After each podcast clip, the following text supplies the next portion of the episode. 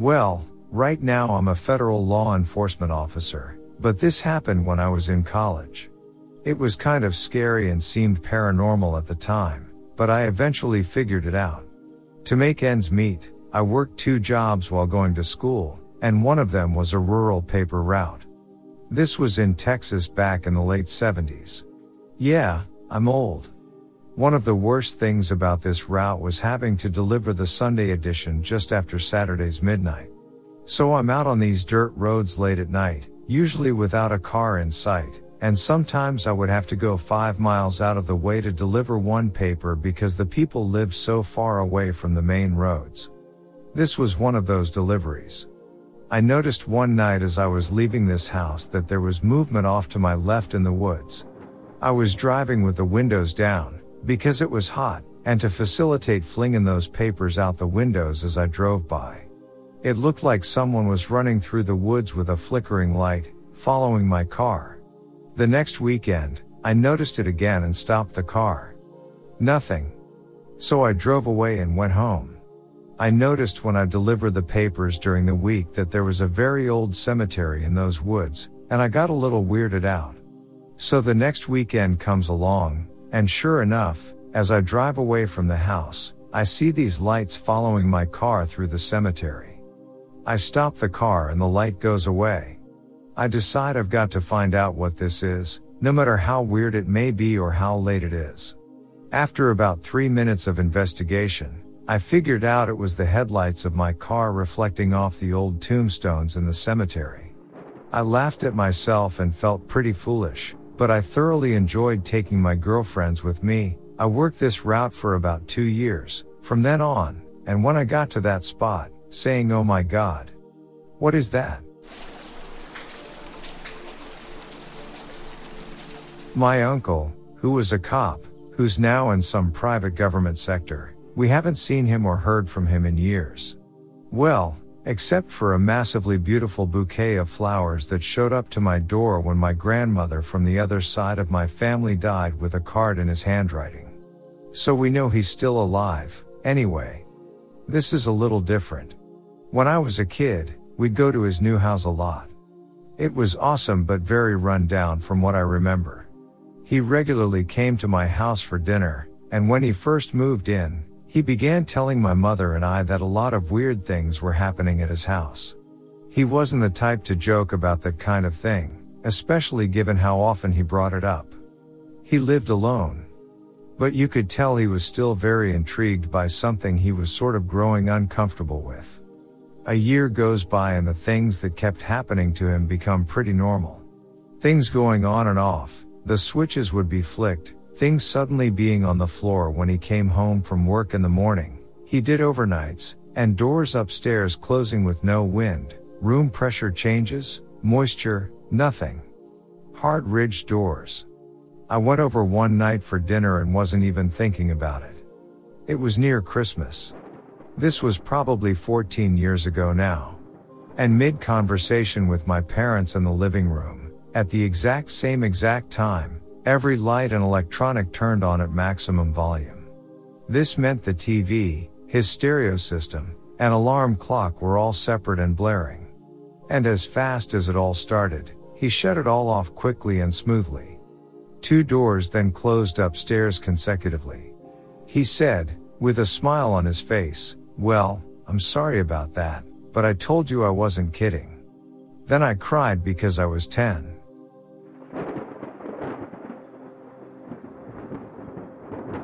My friend's dad was the chief of police in the small rural area where we grew up.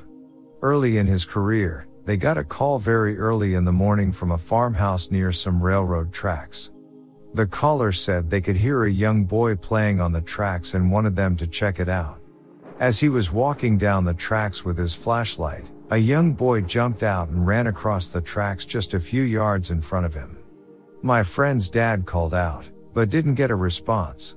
As he ran up over the small rise next to the track, he found that he was completely alone, with no boy to be found anywhere. Shaken, he returned to the station and began relaying his story to the officer who had arrived for the morning shift. As he was describing the boy, the other cop showed him a file. The boy my friend's dad had seen completely matched the description of a young boy whose body had been found on those tracks a couple of years prior. I know this sounds a little too crazy to be true, but my friend's dad is one of the toughest, most coldly logical people I have ever known.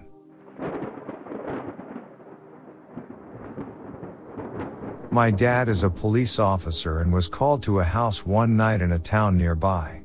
The house was an older, two-story house painted white with a basement door that was built into the floor and pulled up to open, revealing an old, dark staircase leading down to the basement. The owner of the house was an older woman who lived alone. When the officers got there, the lady had locked herself in one of the upstairs rooms in fear of what was happening downstairs. The reason she had called the police was because she believed someone was in the basement and was trying to break into the upstairs as she heard an extremely loud, extremely hard bang on the basement door that went on for hours, so hard that the door was moving. The weird thing was that the only way into the basement was through that door in the house, and there were no basement windows on the outside of the house that could be broken through. The basement door was locked while the banging was happening, so no one had passed through the door into the basement either. When the officers arrived at the house, it was after midnight, and they could clearly hear the loud banging from inside the house even before entering. The officers were skeptical and thought there was for sure someone in the basement. A few officers gathered around the basement door and removed boxes that the woman had stacked on top of it in fear. These boxes were shaking too as the banging was happening, and when one of them removed the lock and swung the door open, nothing was there. They thought this was really weird, so my dad went down the stairs with a flashlight in hand and a gun drawn. You can imagine how dark the basement would have been as there were no windows, and the only way to turn the light on was by going down the stairs and pulling a string on a light bulb. After searching the entire basement, no one was found. This is weird.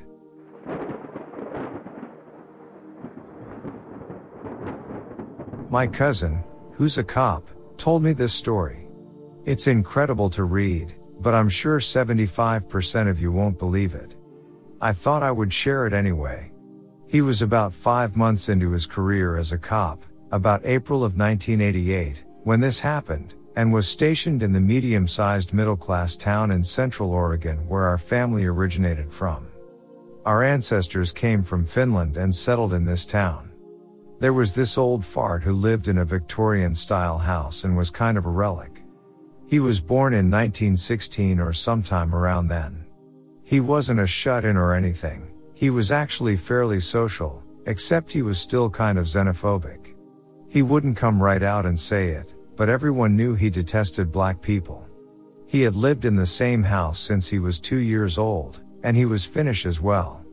Let's call him R. In November of 1987, R was given six months to live because of a colon cancer diagnosis. It really shook the community, and he seemed to be the only one who was okay with the diagnosis. He said goodbye to a lot of people. So back to my cousin. One night, around 3 a.m. in April of 1988, he gets a call from one of R's neighbors, saying that they hadn't seen him exit his house for a couple days and that the lights had been on and off in his house for a long time. Fearing the worst, my cousin and his partner were dispatched to check it out. When they arrived, neighbors who were woken up by the lights and noise of the squad car inferred what had probably happened, and a lot of them began to cry. My cousin and his partner entered the house easily because the front door had been unlocked. Neither of them had ever been inside the house, so the first thing they saw was this massive elk head that R had obviously killed and mounted on his living room wall. They made their way upstairs and found R pale and cold on his bedroom floor, with his bed still made. They did the routine thing and called the paramedics and coroner.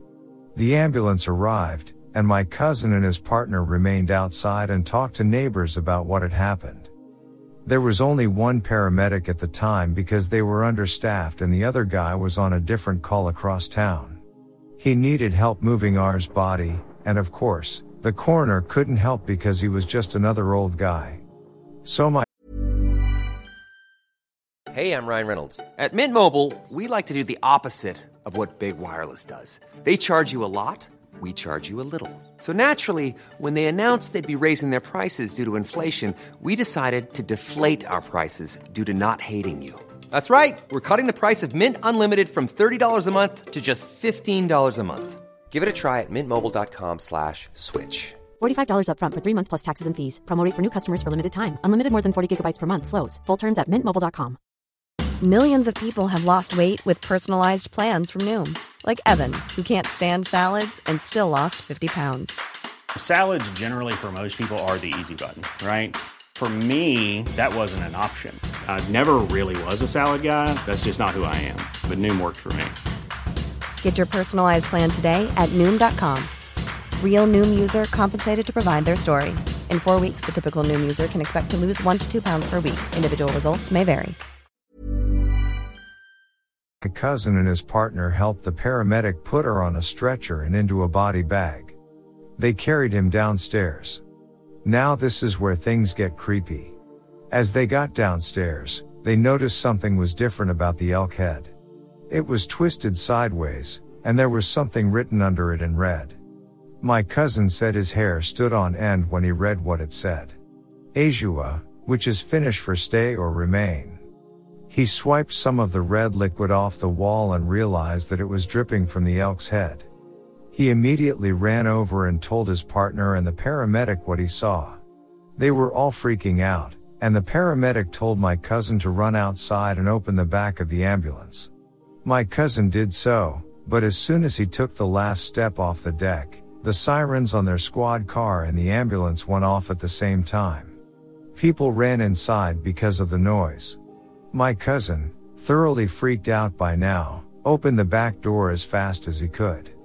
He turned around and saw the paramedic and his partner carrying the stretcher onto the front porch of the house.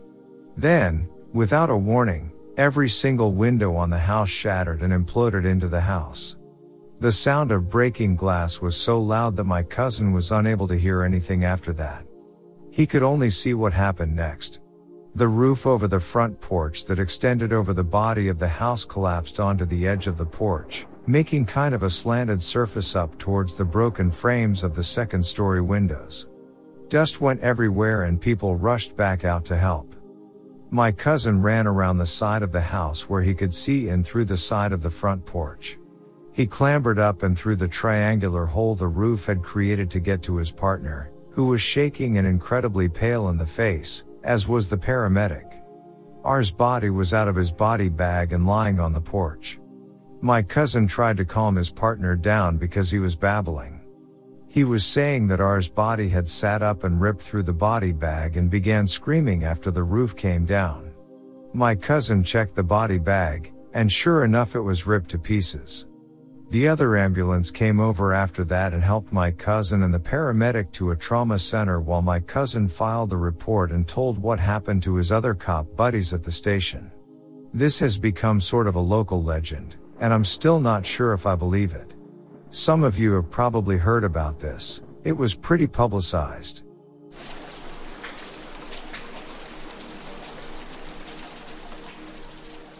I'm not a police officer, but my father is. He hasn't told this story to everyone, but obviously he told his family. He got a call one day from an old man who lived alone in his house in town. It wasn't a rare occasion for that man to call the police. So my dad shows up with his partner and the old man asks them to step inside. He says there is a high schooler upstairs trying to skip school or something. So my dad calls up the stairs, police. Is there someone up there? One minute. Came the response of a teenager. To which my father replies, come down here right now. One minute. By this time, my father's partner is in the backyard of the house watching the windows. Eventually, my father goes upstairs and looks for the teen. To make a long story, that I don't remember very well, short, there wasn't anyone upstairs, and my dad came down after a long time looking. He starts talking to the old man for a couple minutes until he sees, out of the corner of his eye, a glimpse of a very faint shadow coming down the stairwell and out the back door. He shrugs it off, thinking it was a trick of the light. Shortly after, His partner comes in the back door with a shocked look on his face. I do not quite remember the rest of the story, but apparently they both saw the same shadow move down the stairs, out the back door, and through the fence. I also forgot to mention that the old man's house looks dangerously like the house in the Amityville horror. I may be able to get a picture or two if this post gets big enough.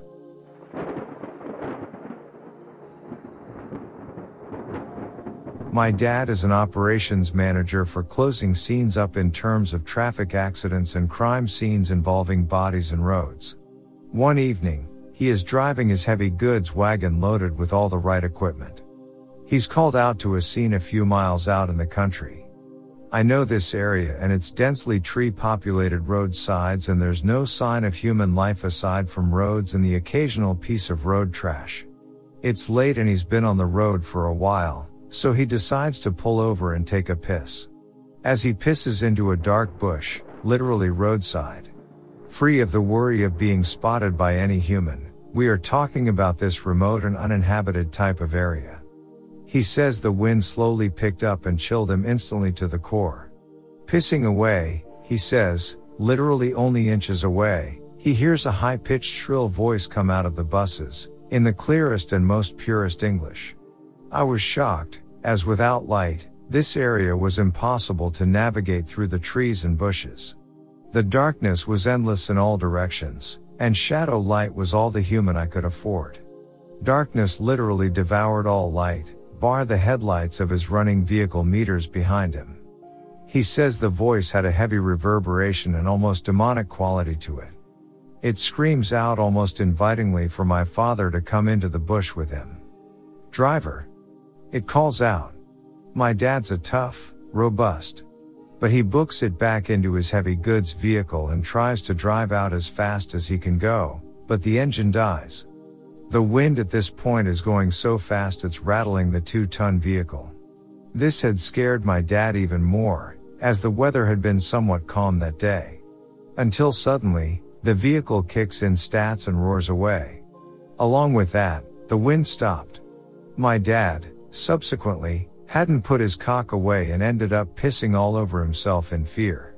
To this day, I get shivers recounting that story.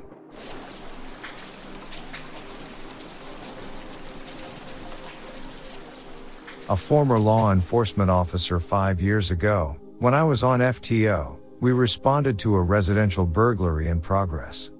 We arrived on the scene and the homeowner met us at the front door. He was absolutely hysterical. She explained that she was upstairs with her three kids and downstairs she heard what sounded like someone shuffling on the carpet and opening cabinets in the kitchen. She immediately locked herself in the master bedroom and called 911. All of us searched the entire house, including the crawl space and the attic. Every single door and window were secured, and there was no sign of any forced entry. The creepy part was that when we went to the kitchen, all the cabinets were open. Every single one. It was pretty weird, but we all chalked it up to a paranoid housewife, her husband was deployed. The following night, we got another call to the same address for a residential burglary in progress. The dispatcher put out the call with the added information possible EDP, emotionally disturbed person, mental illness. We responded the same way, searched the entire house, and heard the same story from the homeowner. Again, all of the kitchen cabinets were opened. There was no sign of any forced entry or any sign that anyone had been in the house. After we cleared the call, all of the officers lingered outside of the residence while the homeowner piled the kids into the minivan to stay somewhere else. While we were standing around, it was brought up that the former homeowner had killed himself in the residence two years ago. It creeped me out.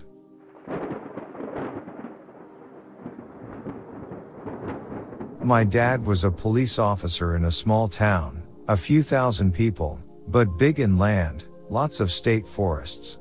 He loved to scare me with this true story that happened to him in the 70s. In one of these state forests, some hunters came upon a crashed plane that had gone missing several months earlier. The four occupants had died and provided the local animals with a small, but tasty, buffet. The scene was beyond gruesome as it was in the fall and they had all summer to decompose and be feasted upon. My dad was new to the police force, so unto him fell the task of guarding the scene until the coroner and state could get there in the morning. My dad was left on an old fire road near the scene all night long. Well, things were good and quiet, as you can expect, until around 2 a.m. My father began to hear noises coming from the scene, talking, whispering, and then moaning, followed by the most vile, wicked, and loud scream. My dad, as he remembers it, started to radio it in, but before he could he saw his buddy in another cruiser had snuck up on him on a separate fire road to pull this awesome prank. Good times.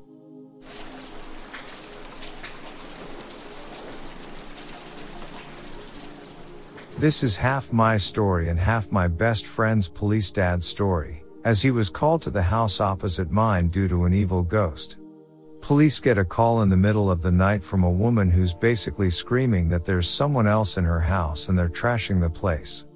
The police came because she says it's just her and her baby there. When the police get there, the woman is telling the police operator person that the intruder is still there, so police dad plus partner bust into the house, search the entire place and find no one. The woman had locked herself in her ensuite and explained that, of course, they couldn't find anyone because it was the ghost of the people who lived there before and they had just vanished or whatever it is that ghosts do. She'd been finding stuff moved and hearing creaking floorboards and doors slamming since she moved in, but this time the house was completely trashed broken picture frames, furniture flipped over, glasses smashed all over the kitchen floor, that sort of thing. The people who lived there before had passed away, but I knew them fairly well. They were a very nice elderly couple who occasionally asked me to do jobs around the house that they couldn't do anymore, and they always offered me a cup of tea and a piece of cake when I did. The husband passed away in his sleep, and the wife died shortly after. The new owner assumed they had been vicious mean people who didn't want anyone else living in their house and that was why they were haunting her. But from their kindly demeanor before death, I didn't think that was very likely. Also, ghosts aren't real. So either this woman is lying, crazy and wrecked her own house or vengeful ghosts did. Police assumed it was the woman, but apparently you can't arrest someone for destroying their own property. They calm her down. She gets a hotel room overnight, comes back the next day to tidy up, then goes to stay with some family for a while. I didn't see her for a couple of weeks at least. Here's where I come in. When she does come back, I'm outside washing my car. I see her take the baby in, then she comes out, leaving the front door wide open and just sits back in her car. This was a bit strange, but I thought nothing of it because, hey, she's a crazy person. Two hours later, I look out the window and her front door is still open and she's still in the car with no baby in sight. I go out to see if she's okay. She looks like she's been crying, so I take her inside, check on the baby, it was fine, left in the hallway but fast asleep in the car seat, and make her a cup of tea. Her home is completely wrecked again, and there are used tea cups everywhere after this I was starting to think that maybe she wasn't crazy. I phone up my friend and get him and his police dad to come straight over. We help tidy up the place, close all the doors and put one of those spy camera things in the living room. The woman stays elsewhere again overnight and comes back the next day. The house is a mess again doors that we definitely left closed wide open, that sort of thing. So we look at the spy camera footage, excited to see real footage proving once and for all the existence of paranormal beings. Instead, we see footage of the next door neighbor, coming in through the back door using the key hidden under the ceramic toad that had been there since before the previous residents passed away, a key the new owner hadn't known about. We called the police immediately, and police dad went round to the neighbor's house to arrest him, but knocked on the door and there was no answer. Here ends the story. There is no resolution, unfortunately. This story is always brought up whenever I see police dad. He gives me the usual update that they haven't found ghost neighbor and have no leads. Not much chance they'll ever get him. The woman moved out and the new owners changed the locks. No word on if the house is still haunted, but I'd assume not.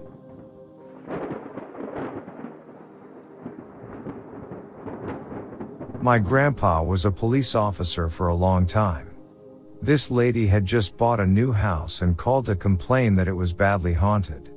Four policemen showed up and went into the house.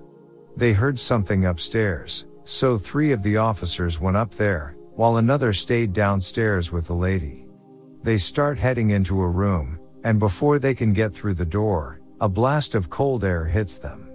They looked for an open window, but they were all closed.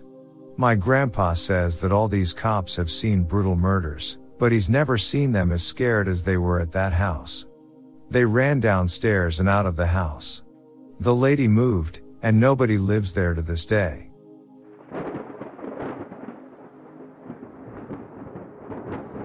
My father was an officer for 30 plus years, and one time he got a call about a man on a bridge who looked like he was about to commit suicide. My dad and his police partner are standing at the bottom of the bridge, trying to talk the man out of it. The man ended up jumping and splattering himself on the pavement. After my dad's shift, he goes back to his police partner's house for a beer. The two of them are sitting in the basement talking about how messed up what happened today was. All of a sudden, the light bulb above them explodes and shatters into a million pieces, and the door simultaneously slams. He said they swept up the glass quietly and never spoke about the man or that incident again.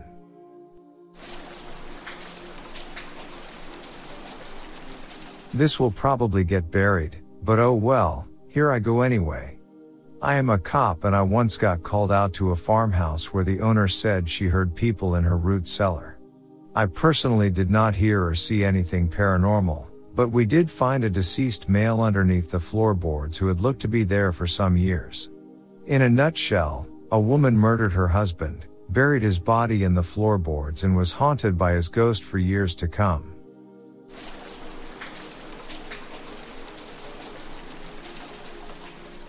My dad used to be a police officer, and he always talks about two stories in particular whenever I ask him about creepy stories that happened while he was working. One, he always talked about how he got a call at a graveyard that someone was robbing it and digging up the graves at around 3 a.m. He was sent over, he said, and it was the creepiest thing ever. He walked around with his flashlight and said he saw things darting around the corners, heard things mocking him, and just all kinds of other stuff along those lines. He said what scared him the most was this ominous lantern light that kept flickering in the woods. I never did find anyone digging up graves or going back there. 2. There was a man who would chant, in Arabic or Hebrew, he believed, satanic worship lines. He would do them in his house and had ritual circles and the like painted and carved throughout it. One time, however, they found a dead goat inside. Apparently, Neighbors kept calling because they were scared and had seen apparitions and things other than him. He was pretty peaceful, he said, other than the goat.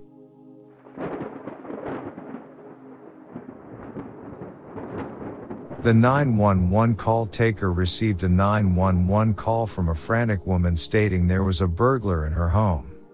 The caller told me that she went out for a cigarette at night and when going outside noticed the front door open a crack. She closed it and went to the backyard to have her smoke.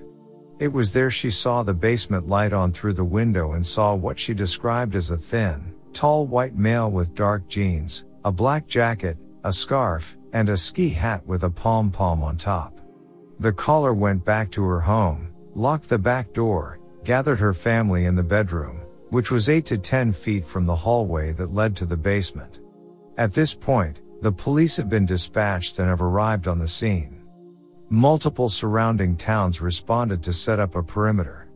The back and front were both covered, and the basement had bars on the windows, so all exits were covered. The police got the spare key hidden from the caller's directions that I relayed to them, entered the home, and did an interior search which found no one in the home. The caller was very sure of what she saw and even knew her facial features. The caller had no history of mental illness and had never made a call like that before. She ended up taking her kids and staying with family a few towns over. police cleared because there was no suspect and no way for anyone who was inside to escape. Next shift, one of the senior guys who had been there nearly 26 years told us he had responded to the suicide of a young white male in the basement. Apparently, he had shot himself with his father's shotgun, which was in a case on the wall near where the caller described him standing and looking around. We all believe that she saw a ghost that night.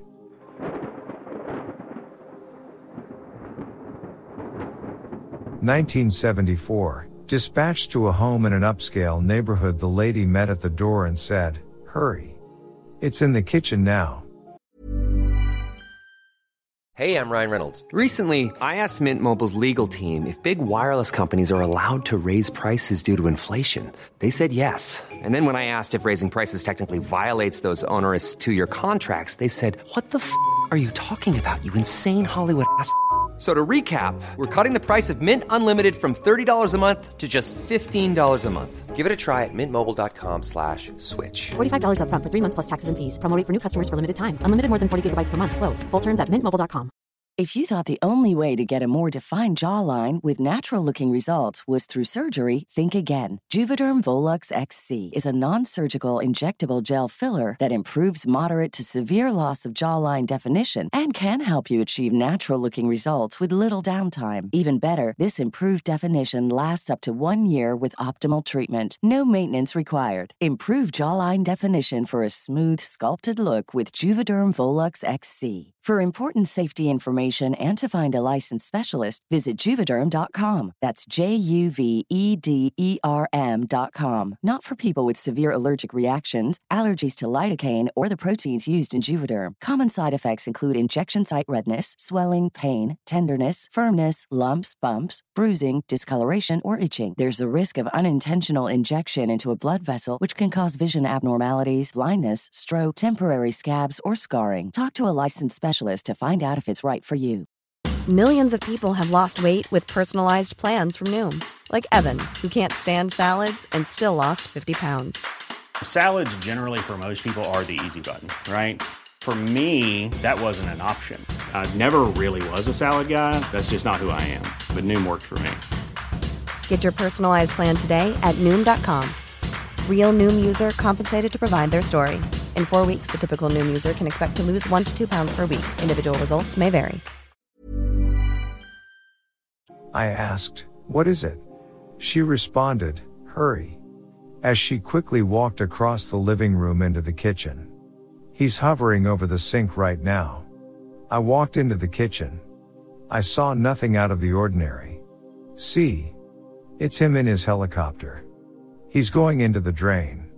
I calmed the lady down. I got a neighbor to sit with me. The neighbor told me privately that the lady lost her husband in Vietnam. He was a chopper pilot.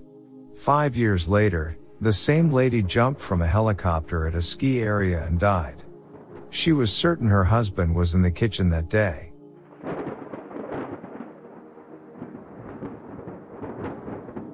I'm not a cop, but my friend's husband is. A few years ago, they got a call from a home in central Sioux Falls. The phone kept calling 911 over and over and over, even after it was unplugged from the wall. The two officers that responded to the call experienced this personally. They also saw a glass move off a shelf into the middle of the living room and fall. During that time, a set of keys disappeared and was noticed in one of the bedrooms upstairs. Apparently, the police report was making the rounds since it was so unreal.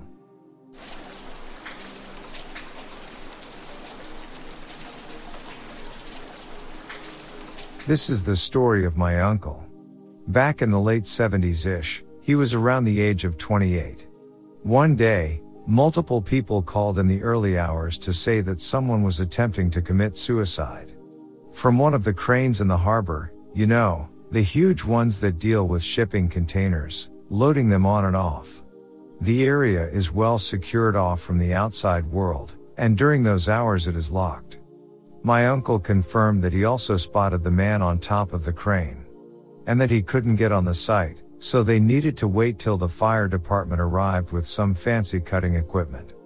Multiple people on the phone with the central emergency operator told the central emergency operator in horror that they just saw him jump off somewhere in the waiting period. They rushed to the scene. There was nothing.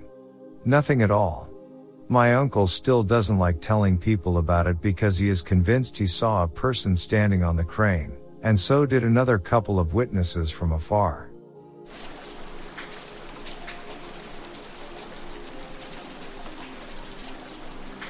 A buddy of mine from high school is a cop, and he said they got a call from a kid about 12 years old saying he was home alone and he kept hearing noises in his basement, and he was very scared. When my buddy and his partner arrived, they heard the noises themselves while they were on the ground floor and when they were in the basement, and they couldn't find a source. My buddy said the longer they searched for a source without avail, the more his partner became visibly concerned.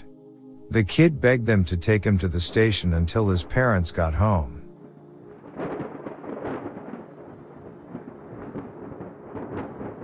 On the island I live on, we have plenty of ghost stories, but there are two that I can remember which fit this. One military related and one police related. The military one is based around this military vessel that went down in the 19th century, a pretty large vessel for her time in the middle of a storm. All hands lost, etc., etc. During the height of the Cold War, a nuclear submarine was in the area and was near the surface. She raised her periscope and the captain saw a huge vessel literally about to hit the ship, so they dived as quickly as possible to avoid being crushed. After two or three minutes, they looked again for this huge vessel which nearly crushed them, but it was nowhere to be seen.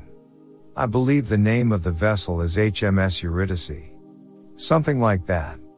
The second one involves a police patrol car. They were going alone one day and spotted a large number of handheld lights in the distance. As they got closer, about 30 meters up the road, was a Roman legion crossing the road into the next field. The lights started on one hedge and vanished on the other side of the road. It's safe to say they noped out of there. I remember two others. A second involved a World War II messenger on a bike who was wiped out by a tank while speeding along a road. He's been seen a lot on the roads in recent years, causing people to swerve and such. Call the police, and they'll already know who and what caused the incident. The last one is very common. A lady in black is seen walking around the roads late at night. Had the police out and about searching for her on her walks. She has never been found after being spotted.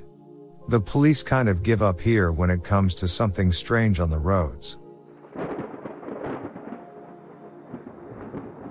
Seriously though, every time I've been sent to a bump in the night, a strange noise, or an odd call, there has always been a reasonable and rational explanation for the event. But I will tell you about Mr. Sheets, or as some guys call him, Casper. Mr. Sheets is a cat burglar of the funniest breed. He breaks into retail businesses by somehow removing the glass in the door, walking into the shop and stealing whatever he can. But why do we call him Mr. Sheets? Don't my sheets set off the alarm? Nope. Mr. Sheets somehow removes the glass from the door.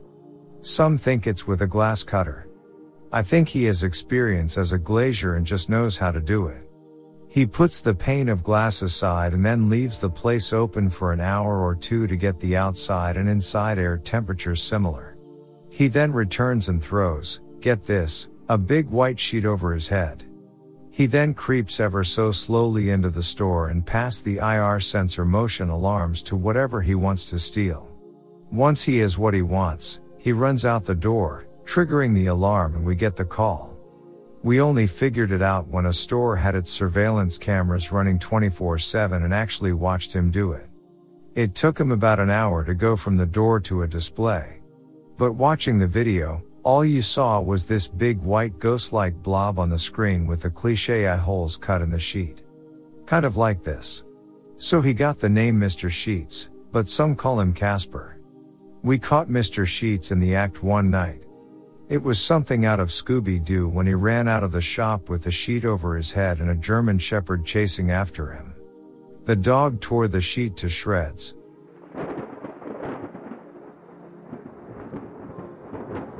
Shortly after moving into the house in which I'm currently living, I had to call the cops for something bizarre. I was in bed and my dog was in the room with me.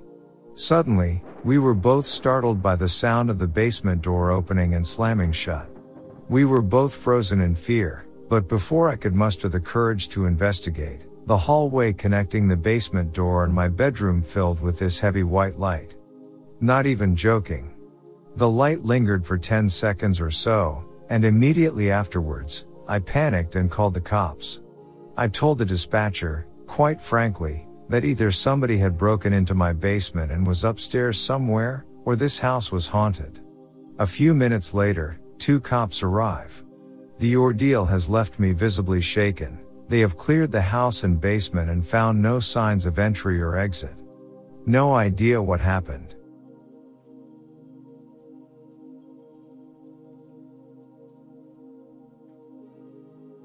When I was 16 or so, my mom called the police to check the house out after I had a terrifying experience.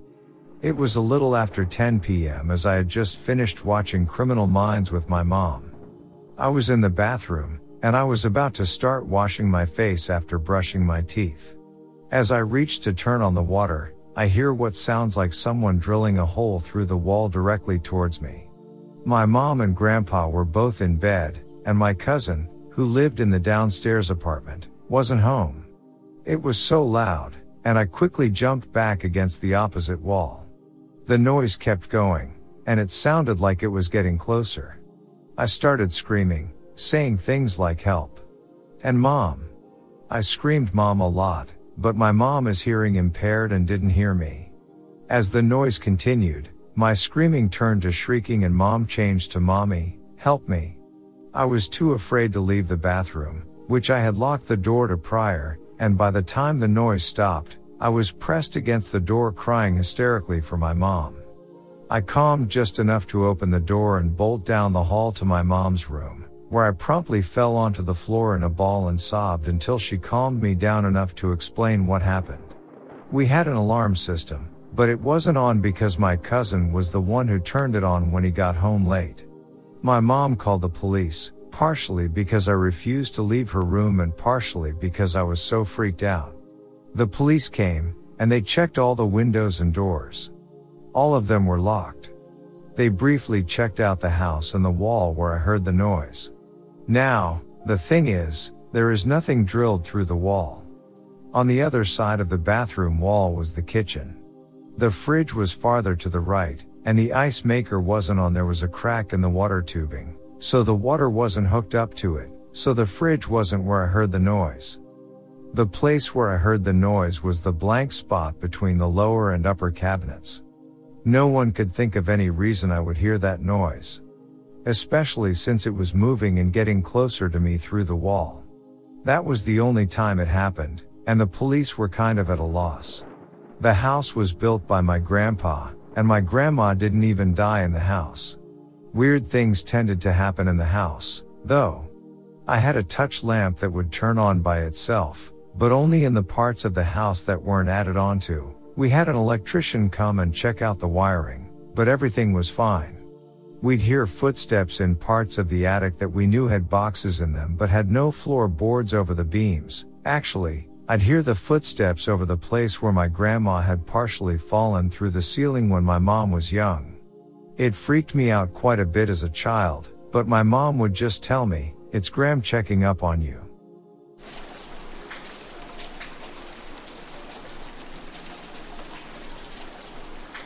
My stepsister believes her house is haunted by the ghost of the dead cop wife of her brother. This past Christmas, after dinner at my stepsister's house, she lives in southeastern Ohio, we were all talking about some strange things that had been happening around her house, and she lays this story out for us. She had lived out in the country in a house, and her brother had lived in town with his newlywed wife, who was a cop. The wife slash cop was in her early 20s and had recently joined the police force. Less than a year after she started the force, she was killed in a pretty bad car wreck on icy roads just a few miles from her house. Needless to say, her husband was distraught. After a few months, My sister had one of her kids lose their job and needed to move home, and as my sister's place was kind of small, she started looking for a bigger place in town. She told her brother this, and he said he didn't want to live in his place anymore because of too many bad memories and feelings in the house. So he proposed that they swap houses. She agrees and she and her son and her son's girlfriend move into the brother's house in the city while he moves out to their place. After the first couple of weeks, my sister decides to start redecorating and painting and starts noticing weird things moving around the house, namely little things that had belonged to the dead cop slash wife. The weirdest thing was a pack of cigarettes that my sister said she had found in the garage that had belonged to the cop slash wife, who had smoked, and had put away in the back of a medicine cabinet in her bathroom in case she wanted to sneak an occasional cigarette. She said after she put it in there, every time she went to grab a cig, the whole pack would be moved to some random place in the house. No cigs were ever missing, but the whole pack would be moved into weird places. Then she began coming home to find all the doors and windows in the house open, which freaked her out a bit, including one day when she had locked everything up and headed to the store with a friend of hers but had gotten just a few streets away when she realized she had forgotten her phone and quickly turned back to grab it and got home to find all the windows and doors open again even though she had only been gone for two minutes and had double checked everything before she left. Then a few months later, she said she would start feeling the feeling of something sitting on the couch next to her or on her bed when she would be watching TV or getting ready to go to sleep. Started really freaking her out. She also said her son's guitar in his room would randomly sound out notes in his room when no one else was home, like someone had just plucked a string really firmly. This has been going on for the past year and my stepsister had never mentioned it to anyone other than her son, who thought she was a little crazy until he too came home to find all the doors and windows open one day. She told us she hadn't told anyone BC she felt like it was the sister slash cop who she had been close to and whom she said it felt like sitting next to her sometimes. My sister is in her early 40s and is very down to earth. She was always raised to be kind of religious and never believed in anything paranormal. This was the last thing we expected to hear from her, and she didn't really seem scared when she told us, more just concerned that it would freak her brother out. I don't really know what slash why she thought told us this, but just thought it was a strange story.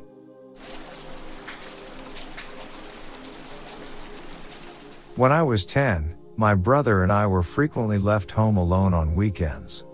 We would use the camcorder everywhere we went and make lame movies.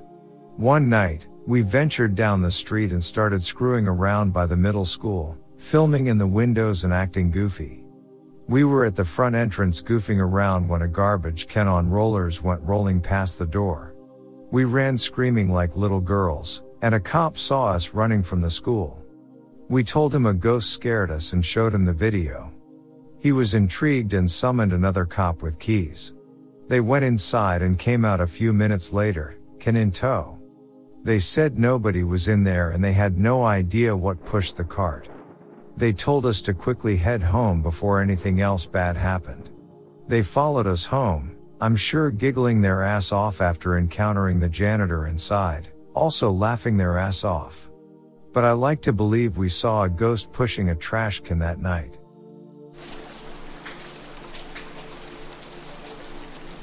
This isn't police related, really.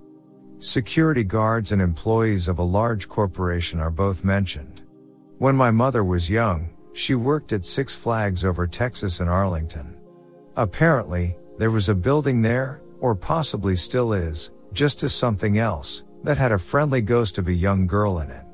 The existence of said ghost was known and accepted by all employees that worked there, and possibly still is. It's kind of urban legendish, but basically the nighttime security would hear stuff in the upstairs of this building all the time. Somehow, it was determined that it was a little girl who had lived in the area before and had passed away. I think people claimed to have seen her. The daytime workers started leaving toys up there and would come back to find them played with, amongst various other things in the park.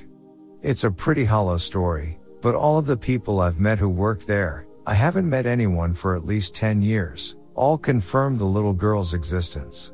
The ghost had a name, it was something like Annie, and was widely agreed to be friendly.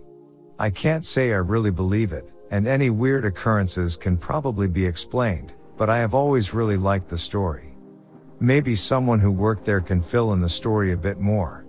I called my mom while typing this to ask what building it was, and she got mad and said, I told you no such thing. When I insisted she did, she just mumbled something and hung up. Oh well. My family as a whole doesn't really believe in that kind of stuff. Or at least claims to.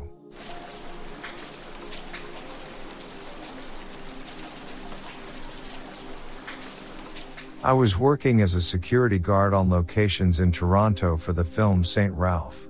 Locations people are not police, but we have to watch all of the property that we lease for the film so that vagrants and such do not go in overnight. We were in charge of checking out this old school, of course, an abandoned old school would have rumors. This rumor was that a girl had hung herself with a jump rope after gym class. Back then, a lot of old schools had their gyms on the top floors. Why? I don't know. I just know the school I went to in Buffalo had a top floor we weren't allowed in either because it used to be the gym and the floor was weak from repeated stomping by kids. So I was checking out the floors. I had heard from some of the others that they heard movement from the top floor. Something in the stairwell.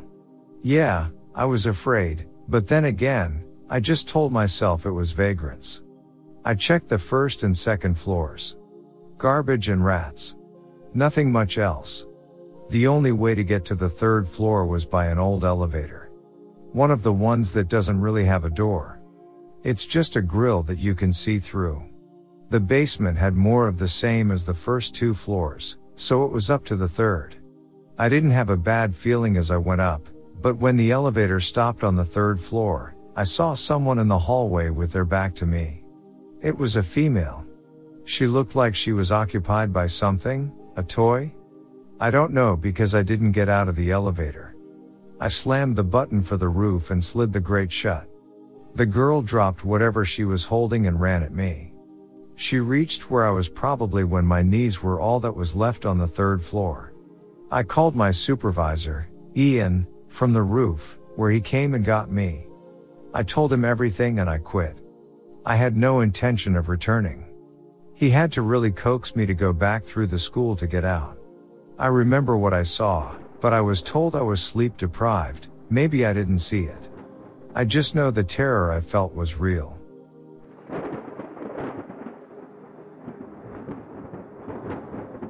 For about a decade or so, I was a security guard, working an overnight shift for a big construction company. They had a storage yard where they kept generators and other equipment. One night, I got a call from one of the cops that worked our neighborhood. He was on the other side of the facility. A drunk driver had turned in a drive and actually hit the gate at that entrance. I hoofed it over and met him. The driver was out, sitting on the curb, very intoxicated, and the cop was searching for his car. There was a number to call to report any sort of damage to the facility to an insurance company or something. I was dialing it and going through the menu when there was this enormous flash of light. The cop jumped out of the car in mid-search. The whole yard was lit up. It looked to me like there was a spotlight and a helicopter aimed down at us, but there was no sound at all. It went on for about 10 seconds, then got very bright and was gone. It was bright enough that both of us were blinded for a few seconds. The cop was really worked up about it, filed a report and took my statement. He was convinced it was a UFO, which of course it was, but you know what I mean. Here's the thing that makes me wonder I worked the rest of the night but was feeling like crap when I got off at 8 a.m. At first I thought I was just tired, but I was running a fever and puked a little bit within a few hours. I passed out and slept like I was dead. I didn't go into work that night. I was sick for about two days. It seemed like a mild flu. One last weird thing I only worked that job for about three more months. The neighborhood wasn't great and we came in contact a lot with the cops who worked that beat, and the officer who saw the light with me really flaked out, became a real arrogant jerk where before he had been cool. He had problems with depression, apparently, and was reassigned. So I dunno, I have never seen anything like that since.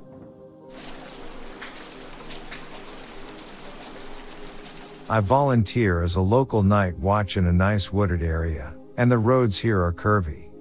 Teenagers tend to race and try to drift around the corners. One day, some kid in his all black Evo tried to drift around a corner at 80 miles per hour and ended up slamming himself into the trees. He was pronounced dead at the scene. We set up safety stops every so often so this doesn't happen again.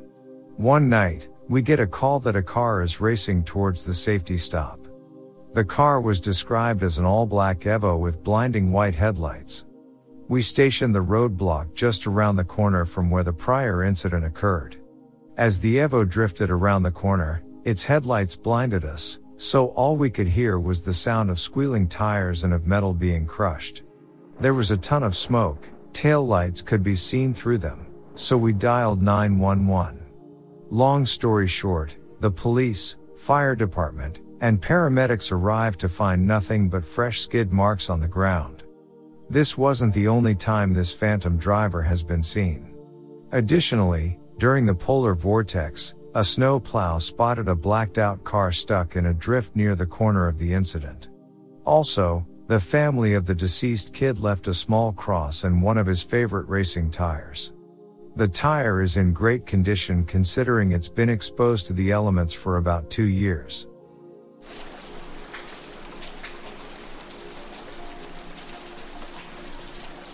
I'm not a cop, but I've had a few paranormal experiences while living in a really old apartment complex for a few years. The complex was built near a Civil War battlefield in Tennessee, and has been around for a good 50 years or so. My wife had always told me she's very sensitive to supernatural vibes and paranormal happenings, and the second we walked into our unit, she started to freak out and say she felt something there. I shrug it off and figure it's nothing. I never quite believed in anything like that. Over the next few months, we had a lot of strange things happen. Large bangs on our walls in the very early hours of the morning, seeing some figures in our back bathroom at night, you know, the usual things that happen when you think you're haunted. The instance that got me was one night after I put my daughter down to bed. Her room always gave me a bad vibe.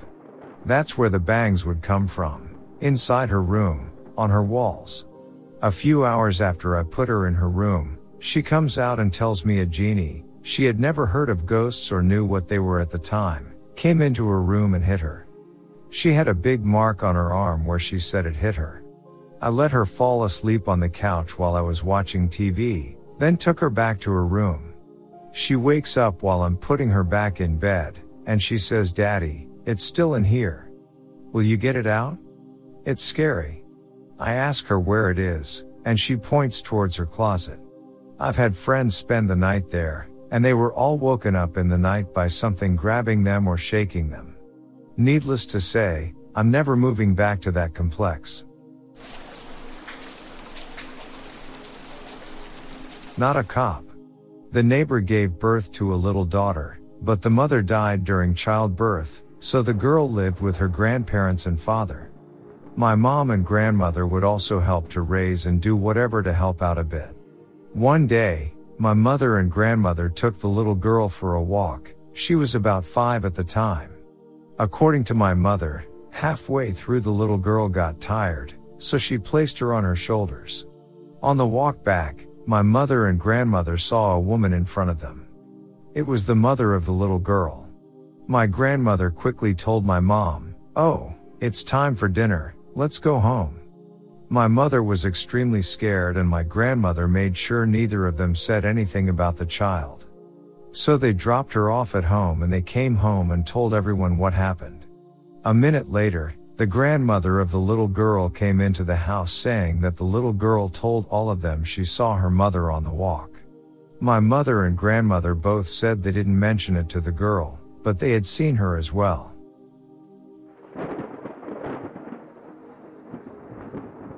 Anson, Texas, boasts the Anson lights. Mysterious lights that you can summon by parking at a specific crossroads and flashing your lights. They will bounce back and forth across the road as they come near you. It's freaky stuff and if you're ever in the area, you should check it out. The story is that during the Great Depression, a small child wandered out of its home. Upon discovering the child was missing, the mother grabbed a lantern and went looking for the child. The child is presumed to have frozen to death in the winter weather, and the mother, the light, is still searching for her child. Who knows if the story is true? But I do know the lights are real. You drive out past the crossroads on this specific road, and you park facing the main road. It's in a bit of a bowl type area, so you know you're not seeing lights from the road behind where the Anson light shows up. You flash your headlights and then you wait. You'll see this light appear, and it will come bobbing down the road towards you.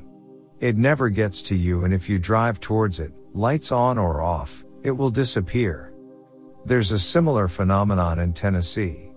It's not well known, but it does work on certain nights. It's said to be a ghost or some such. Some friends and I went out there one night to observe it and, sure enough, it was there. All you had to do was drive on this road and stop at a certain point. It only worked on humid or foggy nights. We did some experimentation. We drove down that road with our lights off, not a big deal, you can see anything coming with lights and it's a very seldom used country road, and nothing happened. We had a spotlight with us and turned it on going down the road, and the light was there, but just slightly different. It wasn't quite as big and wasn't quite as uh wobbly, Maybe that's the right word. We were pretty convinced that it was just a trick of light refraction at this point, especially since that area is very often really humid and or wet. We went back the next day during the daylight and did some reconnaissance. We found some old pie pans stuck to trees, glass bottles and brush, etc., and a series of small creek beds. At this point, we're convinced of the refraction idea. The next night, which was of similar humidity, we went back and, having noted the locations of the pie pans and other things, we determined that the ghost lights were, indeed, simply light bouncing off the pie pans and light fog.